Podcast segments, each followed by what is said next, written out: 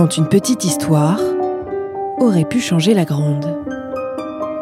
Elles ont failli faire basculer le cours des événements, mais rien ne s'est passé comme prévu. Ouest France vous raconte ces jours où l'histoire aurait pu être totalement changée. Dans cet épisode, l'histoire d'une attaque nucléaire évitée de justesse le 9 novembre 1979. Voici son récit, raconté par Jean-Christophe Pio. 9 novembre 1979, Colorado Springs, tard dans la nuit. Largement endormi, la Peterson Base de l'US Air Force vibre pourtant toujours au rythme des énormes calculateurs qui tournent jour et nuit dans les bâtiments du NORAD, l'organisation américano-canadienne chargée de surveiller l'espace aérien de toute l'Amérique du Nord. But de la structure opérationnelle depuis 1958, donner l'alerte aussi vite que possible au cas où l'URSS aurait la sinistre idée de déclencher la Troisième Guerre mondiale en tirant quelques-uns de ses missiles balistiques intercontinentaux contre l'oncle Sam ou son allié canadien. Et quelqu'un a probablement dû avaler son café de travers à 3 heures du matin en entendant soudain retentir une de ces alarmes qu'on voudrait ne jamais entendre. Les messages sont formels 250 têtes nucléaires soviétiques sont en train de foncer à toute allure au-dessus de l'océan. Chacune est plusieurs milliers de fois plus puissante que la bombe lancée sur Hiroshima en août 1945. À 2300 km du Colorado, le téléphone d'un certain Brzezinski, conseiller à la sécurité nationale de la Maison Blanche, se met brutalement à sonner.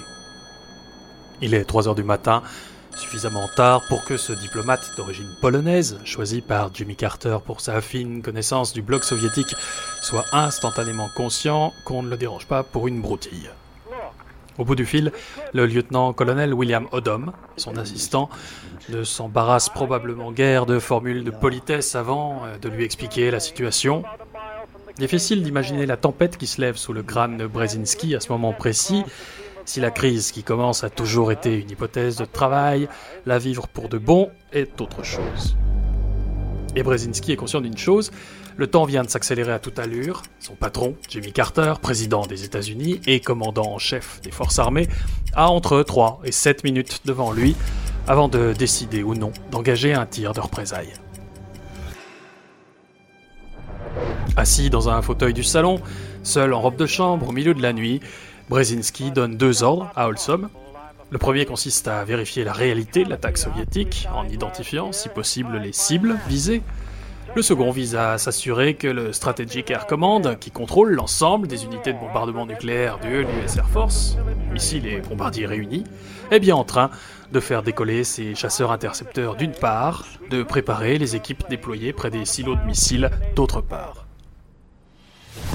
Au moment où il raccroche, Brzezinski peut sincèrement se demander si Washington existera encore une demi-heure plus tard. Le deuxième appel d'Olsom, une minute plus tard, ne va pas franchement le rassurer. D'après le NORAD, ce ne sont pas 250 mais 2200 missiles qui vont s'abattre sur les États-Unis. Autrement dit, à peu de choses près, la totalité de l'arsenal soviétique. Il faut attendre le troisième appel d'Olsom pour que la tension retombe enfin, quelques dizaines de secondes avant que Brzezinski ne se décide à réveiller le président Carter le lieutenant-colonel rassure son chef, aucun autre système d'alerte, aucun radar ne confirme l'information du NORAD. Le tir était une illusion, l'alerte une erreur, une erreur qui aurait pu conduire à quelques minutes près à un tir de représailles bien réel, lui. Il faudra encore attendre quelques heures pour comprendre comment le protocole pensé pour identifier une menace nucléaire a pu connaître un tel raté. Le 10 novembre, les techniciens du NORAD constatent qu'un des ingénieurs de la base de Colorado Springs a par erreur glissé dans le lecteur du système opérationnel une bande magnétique destinée à simuler un exercice d'alerte générale, trompant les programmes et les analystes. Ce qui était une simple simulation a été pris pour une réalité. En dehors du fait que l'ingénieur concerné n'a sans doute pas connu la meilleure journée de sa vie, le haut commandement américain n'a pas nécessairement envie de reconnaître que ces systèmes d'alerte ont planté au point de rendre à quelques minutes près l'idée d'une apocalypse nucléaire plutôt plausible. Après tout, qui sait ce qu'aurait décidé le président Carter? Pour la discrétion, le Pentagone et la Maison Blanche en furent pour leurs frais, avertis par des sources bien informées, le New York Times et le Washington Post rendirent public une affaire que les officiels tentèrent alors de minimiser, affirmant que la situation était toujours restée sous contrôle, et oubliant au passage d'admettre que certaines questions légitimes se posaient au sujet de la chaîne de commandement, dans la mesure où personne n'avait jugé bon d'alerter le président à la première seconde de l'alerte. Ce n'est qu'une fois celle-ci terminée que Carter en fut informé. Cette nuit-là, l'homme réveillé en sursaut, qui prit seul la décision cruciale d'attendre, n'était qu'un conseiller. Un conseiller de premier plan, certes, mais un conseiller. En coulisses, la crise du 9 novembre 1979 fit encore plus de vagues que dans la presse. Informé des événements, Léonid Brejnev se fendit d'un message confidentiel directement adressé au président Carter. Le dirigeant soviétique s'y inquiétait de l'énorme danger que la fausse alerte du 9 novembre avait fait courir à la planète tout entière et concluait Je pense que vous conviendrez avec moi qu'il ne devrait pas y avoir d'erreur sur de pareilles questions. Si la réponse officielle américaine fut sèche, jugeant les mots de Brejnev inexacts et inacceptables, Bon nombre de hauts gradés furent contraints d'admettre en privé l'existence d'un véritable problème, d'autant que d'autres incidents, moins sérieux, se produisirent à au moins deux reprises quelques mois plus tard, les 3 et 6 juin 1980.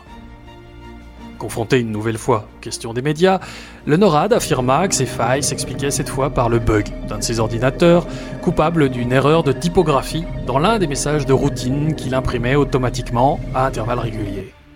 Au lieu des 4 zéros qui indiquaient l'absence de toute menace, les analystes virent arriver sur leurs terminaux le chiffre 0200 qui indiquait que 200 missiles balistiques arrivaient sur les États-Unis. Là encore, les systèmes de défense furent activés en quelques minutes, le temps de s'assurer qu'aucun autre dispositif de veille ne confirmait l'existence d'un tir. Le NORAD, lui, expliquait que le bug était dû à la surchauffe d'un circuit intégré à 46 cents, une manière subtile, au passage, d'inviter la Maison Blanche à cesser de couper dans les budgets de l'organisation sérieusement rationnés depuis la relative détente des années 70. Pendant des années, le principal axe de défense du commandement américain resta le même, l'état-major expliquant en substance que l'analyse humaine de la situation permettait de compenser les fausses alertes des systèmes informatiques.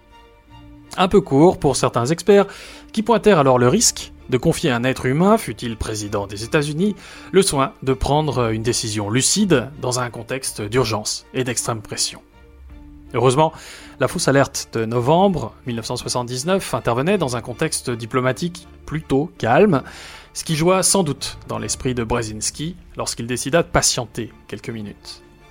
Mais que se serait-il passé si une telle crise avait éclaté dans un contexte plus tendu, équivalent à la crise des missiles de Cuba en 62 par exemple? Qu'arriverait-il si les erreurs des programmes informatiques n'étaient pas détectées à temps? Que la pop culture se soit emparée de la question dans les années 80 reflète en tout cas d'une certaine manière l'état d'une opinion publique déjà sensible au risque nucléaire depuis l'accident de la centrale civile de Three Miles Island le 28 mars 1979. Le succès du film War Games, sorti en 80, en témoigne. War Games, playing soon at a theater near you. Fortement inspiré de la fausse alerte de 79, son scénario repose sur la marche vers une guerre nucléaire totale déclenchée par un ordinateur devenu fou. Retrouvez cet épisode ainsi que nos autres productions sur le mur des podcasts et aussi sur notre application Ouest France. N'hésitez pas à nous mettre 5 étoiles si vous avez aimé ce programme.